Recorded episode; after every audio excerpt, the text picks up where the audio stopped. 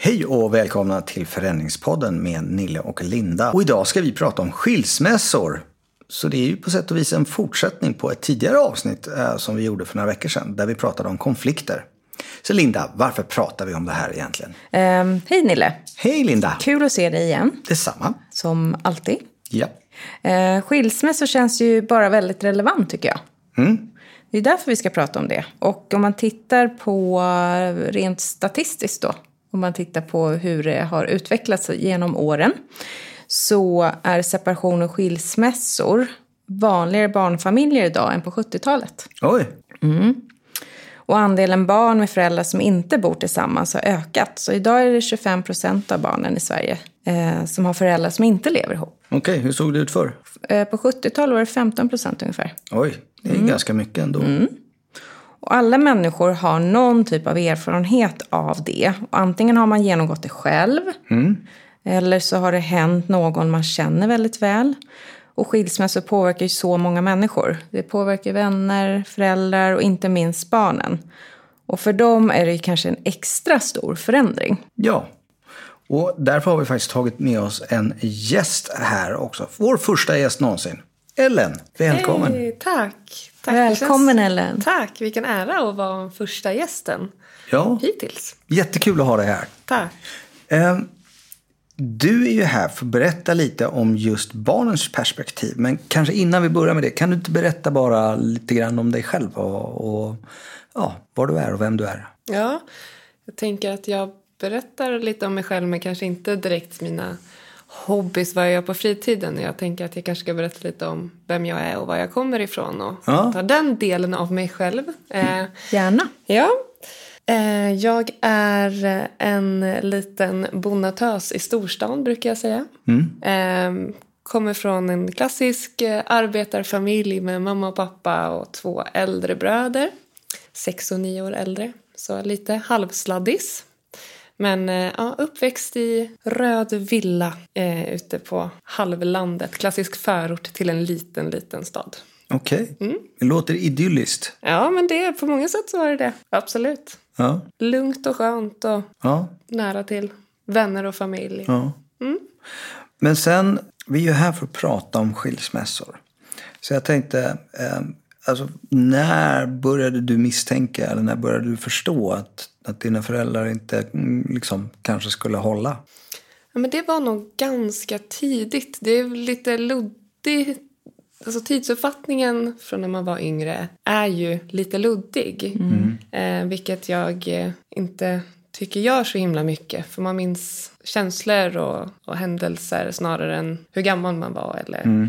Behöver inte hänga upp det på så mycket mer än en känsla. Men eh, det började ganska tidigt, liksom vid den här åldern då man började bli lite medveten om faktiskt saker runt omkring en och andras känslor. Det är ganska långt upp i åldern som man är väldigt mycket i sin egen värld, ens egen utveckling och ens egen person är liksom viktigare än... Man, man ser inte alla andra och alla andras mm. behov. Men en, liksom, ens mamma och pappa är ju ens mamma och ens pappa som en enhet som inte är så mycket mer än det. De är inte sina egna personer med sina egna känslor mm. utan de är min mamma och pappa. Mm. Så det var väl ganska, ja men var liksom i tonåren, kanske liksom ja, mitten av tonåren någonstans mm. där. Som jag började liksom uppfatta känslan av att ja, men, ja, men mina föräldrar kanske inte liksom, så är, de, är det här kärlek? Mm -hmm. Det var nog lite det jag landade i. Jag är inte uppväxt med föräldrar som, som bråkade. Liksom, det var inte det som gjorde att jag inte trodde det var kärlek. Jag har aldrig nästan hört mina föräldrar höja rösten mot varandra. Mm. Utan det kanske någonstans var liksom avsaknaden av det, har jag funderat på. Mm. Mm. Som gjorde att jag reagerade. Kan du beskriva det? Det här avsaknaden av Ja, men liksom avsaknaden, ja, avsaknaden av närhet mm. mellan ens föräldrar. Mm. Det blev någonstans en... Jag är en väldigt inkännande person också. Så, så just det här med känslan av att allting blev lite praktikaliteter. Allting okay. flöt på jättebra och vi hade det bra och jag och mina bröder ledde ingen nöd. Eller jag framför allt eftersom mina, mina bröder är så mycket äldre. Mm. Så när jag började känna det här så var inte de så närvarande i, i våran nära familjekonstellation. Så. Nej. Bodde de hemma fortfarande eller? Nej, det gjorde de ju inte. Nej. Eh, de hade flyttat hemifrån och pluggade på annan ort och hade en annan distans till, till det. Så att liksom som ensam barn lite grann då i hushållet så var det ju jag och, och mina föräldrar. Så deras fokus framförallt tror jag, just eftersom de kanske hade tappat närheten till varandra, blev ju ökat på mig. Hur, hur uttryckte sig det? Eller hur kom det uttryck? Ja, Men jag blev ju och alltid varit den viktigaste, alltså barnen har alltid varit det viktigaste för dem. Men det blev kanske ännu mer. Att jag kände liksom, det var mitt mående och min, hur det gick i skolan. Allt fokus liksom hamnade på mig. Eh, För att kanske också mas- maskera bristen på något annat i våran familj. Just det. Eh, Så att det var nog just det här att jag började reflektera över att det var så här, jag tyckte det var liksom var jobbigt att inte se mina föräldrar kyssas eller pussas. Jag tyckte det var konstigt. Många kompisar tyck, som det var så här snacket här, och det är så äckligt. Jag tyckte det var så här, gud inte det, borde inte det vara normalt? Så det var nog liksom bristen på att jag kände närhet som... Man kan ibland se på stan även, även folk som... Alltså du, du ser två människor, de, de står ganska nära varandra men du, du fattar direkt att det där är inte ett par. Eh, och sen så ser du på stan eh, andra människor som står nära varandra, inte heller pratar med varandra men du fattar direkt. Du ser, de där hänger ihop. För det är någonting i kroppsspråket hur de står. Var är det någonting sånt som du... Ja, absolut. Både och. Både tror jag bristen på, på det fysiska. För så skulle jag nog absolut säga att jag upplever saker idag. Att jag kan se på andra människor precis på det sättet du beskriver. Men i den åldern så vet jag vet inte hur mycket som var bristen då på nära. För att de pratade med varandra, liksom, vi skrattade mycket tillsammans. Så, så det var inte en kyla. Det var inte en fysisk kyla, men det var liksom en känsla av att jag... Men någon balans mellan att jag kände att så där är ju... Är det vänskap? Jag tror att jag redan där började förstå så här, vad, vad är vänskap och vad är liksom kärleken? Vad är skillnaden? Och så jag kände in mycket av det. Men och, och mycket av det har gjort att för mig är det viktigt med närhet idag. Så när jag ser äldre människor som håller handen på... Alltså jag, det är bland det finaste jag vet. För det är så viktigt för mig liksom att... Jag tror det, jag tänker i min egen relation också. Att jag så här, den dagen jag inte känner att jag vill visa den närheten så är liksom, är, det är nog någonting som har följt med där faktiskt. Det fysiska beviset på något sätt. Och när, eh, för de är ju skilda nu. Ja. När, alltså, när berättade de det? Ja, men från att jag började känna då där i mitten av tonåren, så att jag var 15-16 kanske. För det var ju ganska sent allt det här skedde ändå i livet. Ehm, men så, så dröjde det några år. Men under alla de här åren så har jag hintat ganska mycket. Ehm, I slutet sa jag faktiskt rakt ut till min mamma framförallt. För vi pratade kanske på ett annat sätt. Och jag kände nog att hon var den som var drivande i, i, det, här, i det hela. Eh, och då sa jag många gånger och hintade liksom att jag tycker väl inte att man ska leva ihop. Och man, man måste inte leva ihop hela livet bara för att. Nej. Jag, det, var, det stressade mig, tanken på att mina närmsta människor i livet, mina förebilder, skulle leva resten av sitt liv utan att känna kärlek. Ja, du kände så? Alltså du kunde ta på den Ja. känslan? Okej. Det var, en- det var liksom en liten stress för mig. Och framförallt eftersom jag visste att mycket av beslutet hängde på att de ville att vi barn inte skulle bli alltså, sårade mer än nödvändigt i det här. Alltså de ville hålla ihop tills vi kom vidare. Alltså tills vi liksom hade vux- blivit vuxna. Tills vi kunde få en så här, geografisk och fysisk distans till familjen. Och liksom ha våra egna liv och sådär. Så med omsorg för er Ja, så valde de att vänta då? ja. Absolut. Så det, så det blev nästan som en förlängning av, av, av de här andra mer konkreta omvårdande eh, åtgärderna. Det här med att man hämtar och lämnar och skjutsar och kör till träningar och sånt där. Att det var liksom, äktenskapet blev att de höll det vid liv. Det blev liksom någon slags förlängning av den inställningen. Barnen först. Ja, men det tror jag. Absolut. Och sen, så, sen vet inte jag. Jag tror inte att de var så naiva. För det var ju bara jag då. Så att det var inte så mycket logistik på det sättet eh, som det kanske är med, med fler barn. Eller idag om man bor i en större stad och sådär. Men, men jag tror att de, kanske inte, inte djupast där inne. För jag tror att de förstod att jag var mer, att jag såg mer än så. Och att jag förstod mer än så. Ehm, men jag tror att för sin egen skull så skulle de inte kunnat leva med tanken på att de hade förstört någonting för ett barn Nej. på något sätt. Alltså i vad, liksom det här med att när man flyttar hemifrån så är man ju någonstans, även för ens föräldrar, mer vuxen. Men det kommer ju alltid vara ett barn, men man är liksom... Klara sig själv. Man klarar sig själv, precis det självständiga. Att man inte längre liksom sitter fast på det sättet. Och jag tror att det tanken på det, även om de förstod att det egentligen inte skulle bli så farligt, även tidigare, så tror jag att tanken på det skulle de inte vilja, vilja ta med sig framåt. Liksom. Just det. Hur reagerade du när de berättade? Jag var faktiskt eh, väldigt, väldigt lättad. Eh, för jag, det blir den känslan av att vi behöver, jag inte längre heller behövde liksom ta ansvar för deras, att de inte var så lyckliga som de skulle kunna vara. Och Du tog på dig den? Ja, men lite som Den jag rollen. visste att det var för att vi skulle liksom hålla, Okej. hålla tillsammans. Ja, vi, så, det, de, ville inte förs- de ville ju inte förstöra vår familj. Nej. Nej. Men när, när det då stod klart att, eh, att de skulle skilja sig, vad, hur, hur kände du? Vad blev den största förändringen för dig? Jag tror att det här liksom... Det, initiala var ju liksom att det kändes ganska skönt. Det, var, det var någon slags befrielse över att jag inte behövde liksom ta ansvar för deras eh, känslor längre. De, de, släpptes fria på något jättekonstigt sätt. Men det var så min hjärna liksom bearbetade det då. Men sen så tror jag mycket liksom kom in i... Jag blev väldigt, väldigt praktisk eh, i det hela. Och det var liksom... Då började nog frågor som jag inte hade liksom tänkt på förut. Så här, Okej, men när man kommer hem och hälsar på, för jag bodde liksom inte hemma då, men var väldigt nära familj liksom fortfarande. Och de liksom lovade att ingenting skulle bli annorlunda liksom, i att vi ska fortfarande umgås allihopa. Och, och det, det gjorde vi också. Men och med känslan av att så här, okej, jag måste nu välja mellan min mamma och min pappa. Ja. Hur mycket jag än blir intalat att jag inte måste det. För det var mina föräldrar jätteöppna med. Liksom, att vi kom, jag kommer inte bli ledsen om du sover hos pappa, jag lovar. Och tvärtom. Liksom.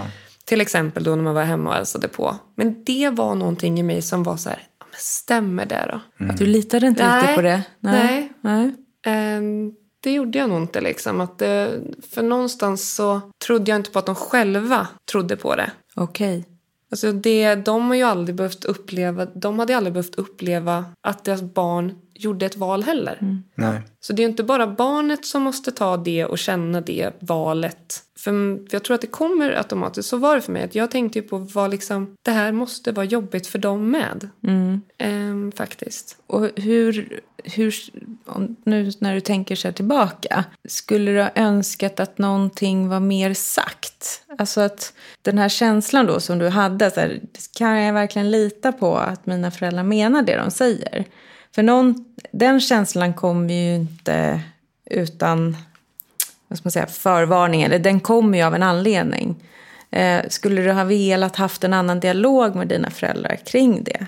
För att försäkra dig om att de verkligen menar det, eller? Ja, jag vet inte. Jag tror i och för sig att jag är också väldigt, väldigt svår att tillfredsställa där. För jag är liksom... Eh, det, det är svårt att få mig att tro på det man säger fullt ut. Jag tror alltid att det finns något där som man inte liksom ens är medveten om själv. Okej. Så det är en jättesvår situation för mina föräldrar. Just. Överhuvudtaget att få mig att lita på det.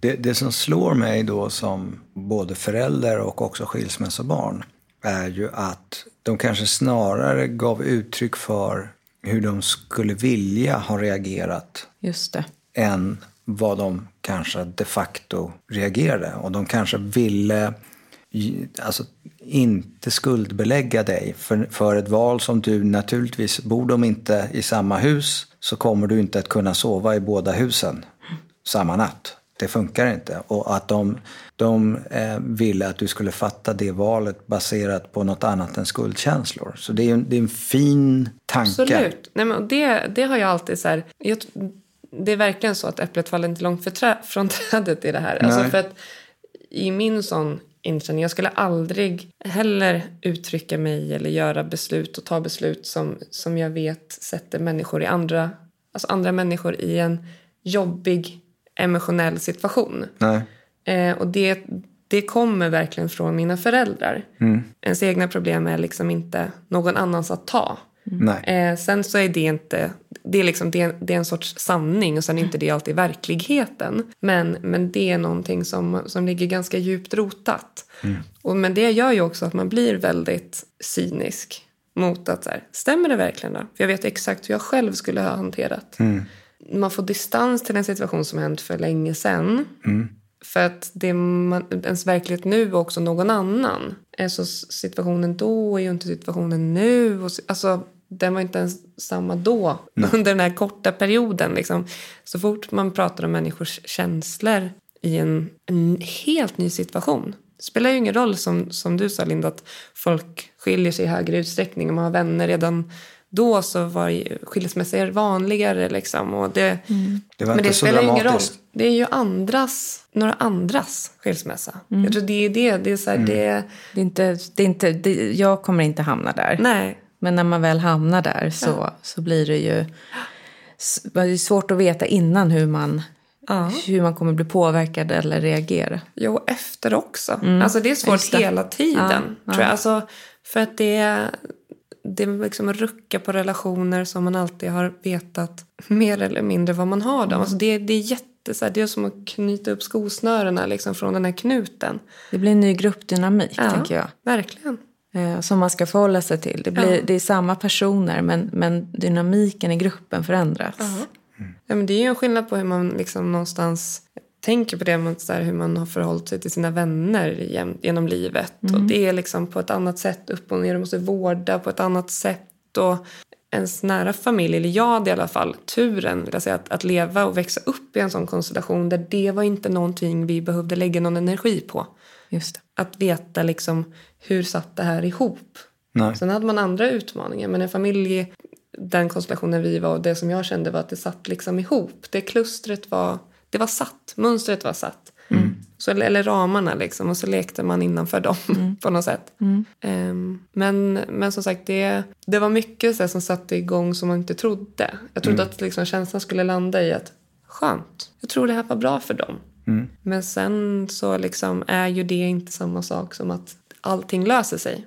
Som sagt, Nej. det här mönstret blir annorlunda. Det blir en helt ny dynamik och det är mycket annat som tillkommer som man aldrig behövt fundera på. Kan du ge något exempel på sånt som du blev lite överraskad över att det, som kom in i ert liv? Ja, men det, var, det var väl just den här... En stor del var att få en, en djupare förståelse för båda sina föräldrar. Just det. Mm. För det, eh, för mig så var det så att jag var nära båda mina föräldrar. Men det var alltid min mamma som var den drivande liksom, i, i vår relation. Vår lilla tresamhet eller vad man ska säga. Så var det liksom min mamma och så när jag pratade i telefon om jag inte var hemma så pratade jag med mamma. Och så ropade pappa i bakgrunden så här. Vad säger hon? Hälsa henne det här. Alltså, eller jag har pratat med mamma sa han. Alltså, så att det, Blev du ett sändebud mellan? Nej, nej, utan det var ju mamma i våran tresamhet skulle jag säga. Okej. Hon, hon var navet. Ja, men hon var navet i våran, precis. Ehm, och, och plötsligt så fanns ju inte det kvar. Och det var, spänn- det var väldigt annorlunda för, för alla. Ehm, för att min pappa då, som var helt... Han är beroende av det. Han har ju, han har ju jättebehov av att veta hur vi barn mår och våra, liksom, vad vi gör och känslomässigt. Men, han har inte behövt göra det själv. Han har ju aldrig behövt ta det, Nej. eh, liksom, akt, någon aktivitet för att få det tillfredsställt. Det är en ganska klassisk, eh, alltså många, mm, i, i många skilsmässor så blir mannen plötsligt otroligt ensam. För det är kvinnan som har underhållit alla relationer. Eh, och sen har han kanske, han kanske inte ens har telefonnummer men, men han är inte van vid att hålla liv i dem där. Just det. Eh, Men, men det var även så på den här mikro, alltså in, även inom familjen att det var mamma som höll liksom kontakten och rapporterade till honom hur det var och sen så fick han säga sina reaktioner och sen så förmedlades det tillbaks till er då på något sätt. Ja, men det skulle jag säga. Sen levde vi under samma tak, liksom, min familj. Så det är klart att vi hade samtal tillsammans. Ja. Men, men ja, det var ändå mycket så. Att det var, det var nog mamma som var längst fram där. Sen har pappa alltid visat ett intresse. Så han har aldrig visat någon likgiltighet. Men just hur, man, hur han har fått reda liksom, fått ta del av, av det har, har varit mer passivt. Så för honom slog det nog liksom, eh, slog det över. Hur förändrades er, din relation till din pappa då? Jag eh, blev och har blivit, alltså är än idag då liksom, mycket närmre pappa. än vad jag var innan skilsmässan. Just av den anledningen att det, från att ha varit någonstans kunnat luta sig tillbaka och fått det han behövde utan att vara aktiv i det så, så behövde han vara aktiv. Och då förstod han liksom det blev ju så, det var, alltså han ringde mig varje dag. Han ringde mig hela tiden. Jag var tvungen att säga nu får vi liksom backa lite pappa. Alltså, så här, jag, jag, det, jag orkar inte det här. Um, inte för att det var jobbigt emotionellt. Uh, det var det inte. Utan det var, kunde varit liksom, vad gör du? Så. Men det var mm. väldigt mycket. Så det slog nästan till överdrift. Uh, men det där det landade vi ganska, ganska snabbt. Vad som var en mm. bra nivå för oss. Uh, så att jag tror att det har stärkt eller jag vet att det har stärkt vår relation. Mm. Eh, men framförallt min, liksom, min pappas känsla mm. i det. Men jag, men och jag känner mig jätte, jätteglad över att få komma närmare mm. känslan på både mm. min mamma och min pappa. För jag tänker också så här, man tittar utifrån ett vuxet perspektiv mm. i en skilsmässa. Och då tänker jag så här, att när man är mitt i separationen så är man ju inne i sin egen bubbla. Man går igenom den här separationen eller skilsmässan. Det är ju en sån oerhörd sorg och en smärta i det. Och det kan ju finnas väldigt mycket svek att gå igenom en separation. Och inte nog med att man är i den här separationen mm. eh, med sina känslor som du bär på 24 timmar om dygnet. Och ska man också hantera barnens känslor i det här så ska man också hantera omgivningens reaktioner. Mm. Och den kan ju vara olika beroende på vem du talar med och beroende på vad de har för, för referensramar. Och det här kan ju vara svårt. Alltså. Man, man kan vara liksom lite oförberedd på, mm. på, på de här reaktionerna. Eh, det kan ju vara en reaktion som, nej men åh nej stackars er. Vad händer med barnen? Hur ska det gå ekonomiskt? Eh, ja, eh, och så vidare. Det här liksom omedvetet så blir det liksom ytterligare ett lager av skuld. Mm. Det är väldigt sällan människor gör det för att skuldbelägga. Eh, men man tänker inte på att det man säger blir ytterligare ett lager att hantera. Så det här kan ju liksom skapa mer ångest och oro, tänker jag, också hos, hos den som går igenom det här.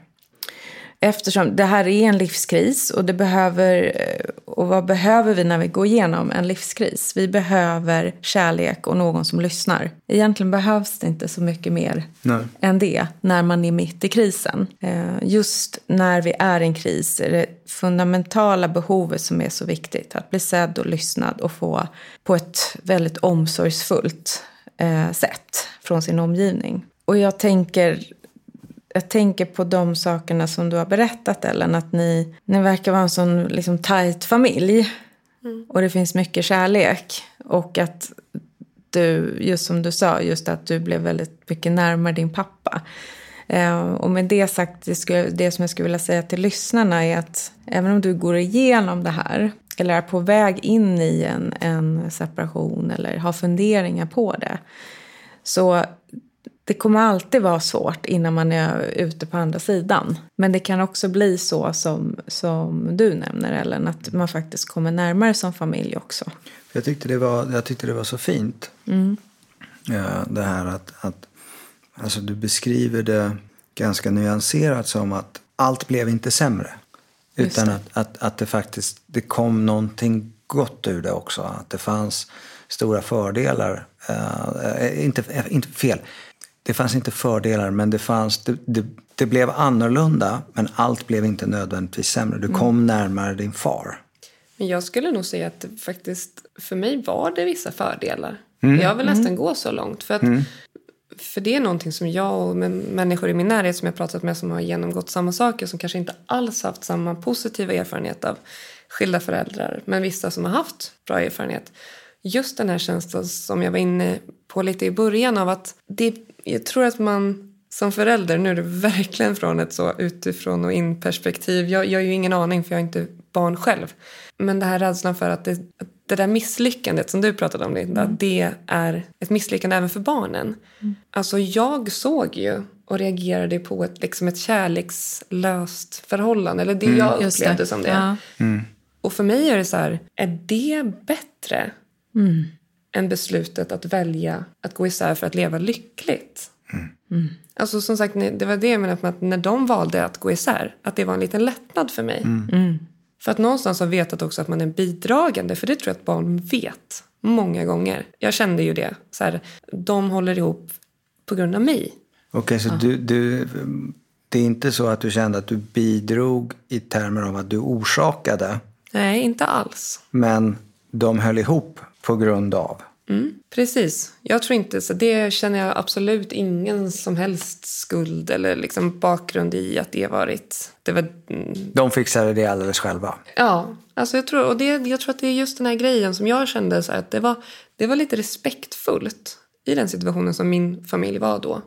Så tyckte jag att det var ganska respektfullt att välja att gå isär. För att det var eh, ett, ett tecken på att det som har varit nu är liksom inte så som du Ellen ska se på kärlek eller livet nödvändigtvis. Så att så här, det, jag, jag, jag uppskattar det. Sen är det verkligen utmaningar. Som sagt, det är jättenya konstellationer. Man ställs inför beslut och eh, tankar man inte ens trodde att man hade innan det här hände. Och, Men jag, som sagt, jag, ibland tror jag att det kan vara ett mindre egoistiskt beslut än vad man tror. Att det ibland kan vara, kan vara det kanske till och med. För oss var det nog det rätta beslutet. Ja, det, eh, vi, vi pratade om beslut här för ett tag sedan och då så sa vi det här mellan, mellan pest eller kolera. Och om man, om man nu befinner sig i en situation där kärleken är slut och man egentligen inte som, som par har lust att hitta tillbaka till det och så har man barn så är det, om jag, om jag ska tolka det du säger, det finns ingen bra väg framåt där. Det finns två som kommer vara dåliga på olika sätt. Den ena är att man, man skiljer sig, eh, flyttar isär, hemmet splittras upp. Eh, det är traumatiskt och sorgligt på så många sätt. Det andra är att man är kvar, fortsätter bo ihop. Men då visar man en, en så att säga, det, det är ett konstgjort bygge som inte egentligen visar barnen vad det innebär att leva i ett lyckligt äk- äktenskap. Vilket inte heller är bra. Nej. Nej, precis. Nej, men jag tror att det som mina föräldrar sa, det- för det kommer jag ihåg att min mamma sa, och det var så himla viktigt för mig. Det var också att hon sa, jag, jag kommer alltid att älska din pappa. Åh, vad Men, fint. men vi är bara inte kära längre. Gud vad jag ryser.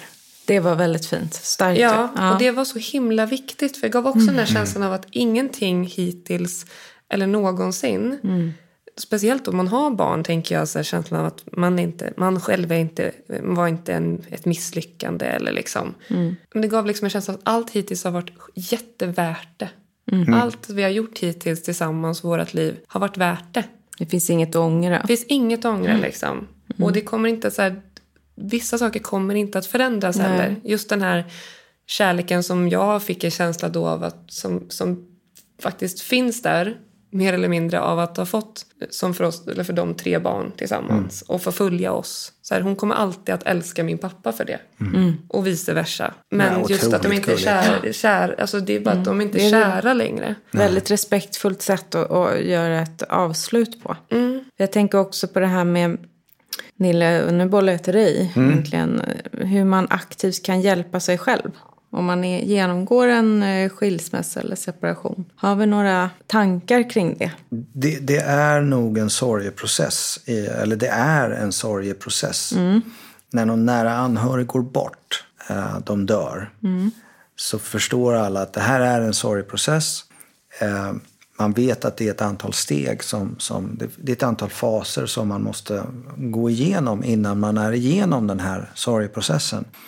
Eh, och jag tror att det finns, det finns stora likheter med det. För att det är, man, när man gifter sig, det kan jag säga av egen erfarenhet i alla fall, för jag har gift mig. Man, man tar sig an ett livsprojekt. Man har väldigt stora förhoppningar.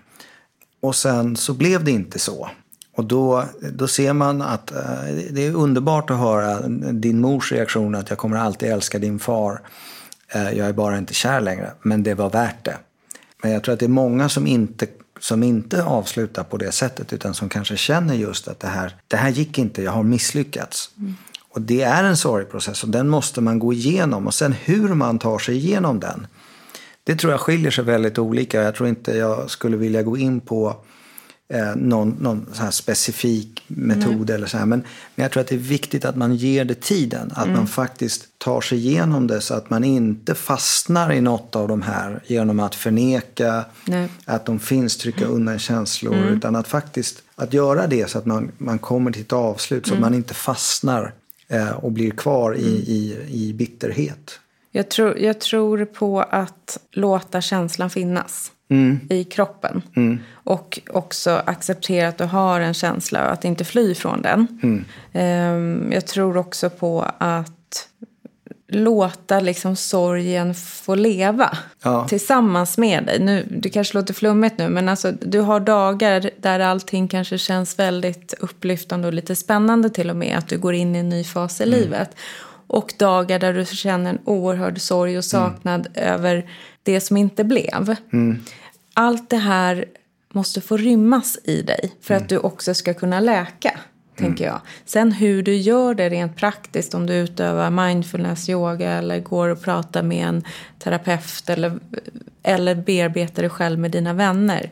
Det, där behöver inte vi gå in och komma med så råd så. Men jag tror en, en viktig lärdom är att, att känslan är där av en anledning. Och det är den som för dig vidare mot läkning. Ja. Och det, det är ju också eh, lättare sagt än gjort. Ja, För det, det kan finnas oerhört mycket, beroende på orsaker och sånt Mm. där, oerhört mycket bitterhet, oerhört mycket ilska. Mm. Eh, du nämnde att man känner sig sviken. Mm. Eh, den där känslan finns kvar. Och, att, och det är klart, det här är ju djupt obehagliga känslor. Mm. Alltså det är ju, när man, när man själv är, är bara olycklig så vill man ju ingenting hellre än att det ska ta slut. Precis. Eh, Men att, att ändå, man kanske behöver då hit, få hjälp av kompisar eller på något sätt att faktiskt vara jävla olycklig en stund. Det, som är, det som är bra med känslor är att de är flyktiga. Eh, Man, man känner känslor intensivt i 5, 10, 15 minuter.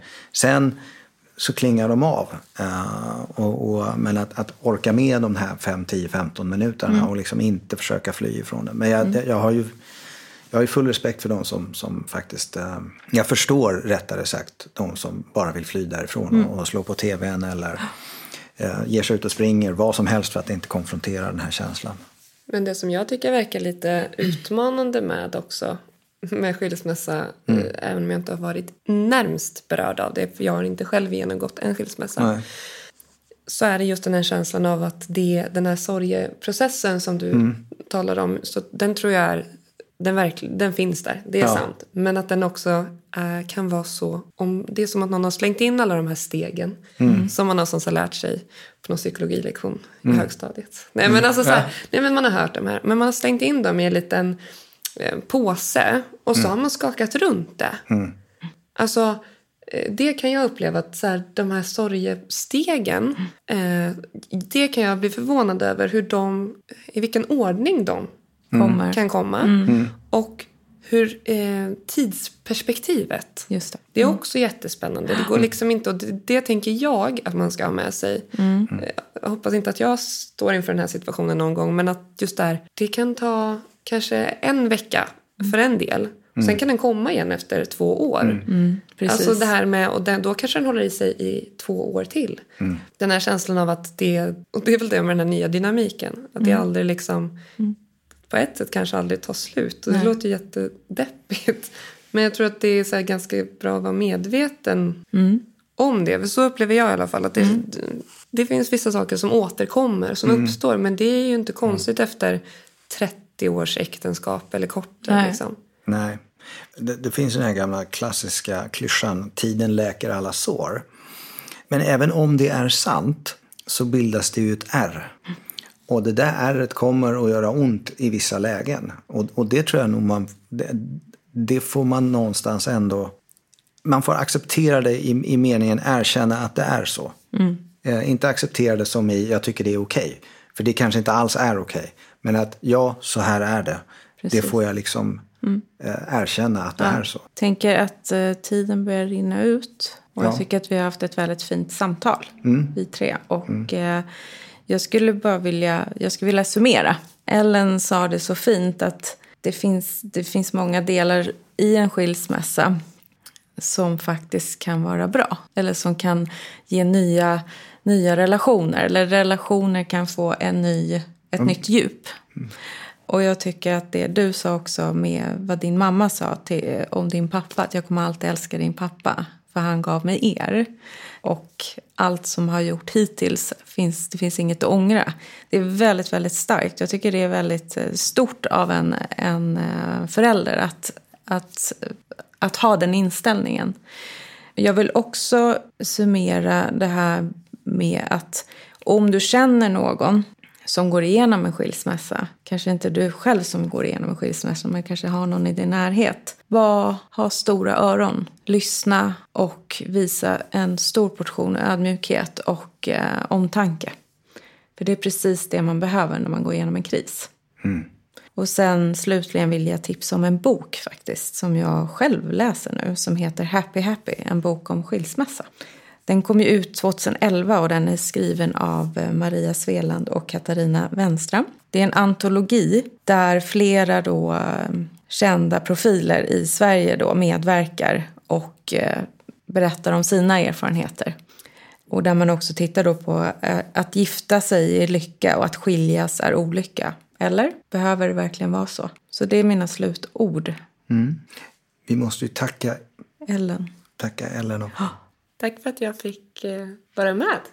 Tack så och, och tack så mycket för att du delade. Ja. Mm, hoppas det kan... Eh, det var skönt för mig med, men jag hoppas också att det kanske kan vara någonting som plingar till för någon. Mm. Det tror jag. För mig gjorde det det i alla fall. Ja, definitivt. Tack! Tack! Tack! Hej då! Hej då!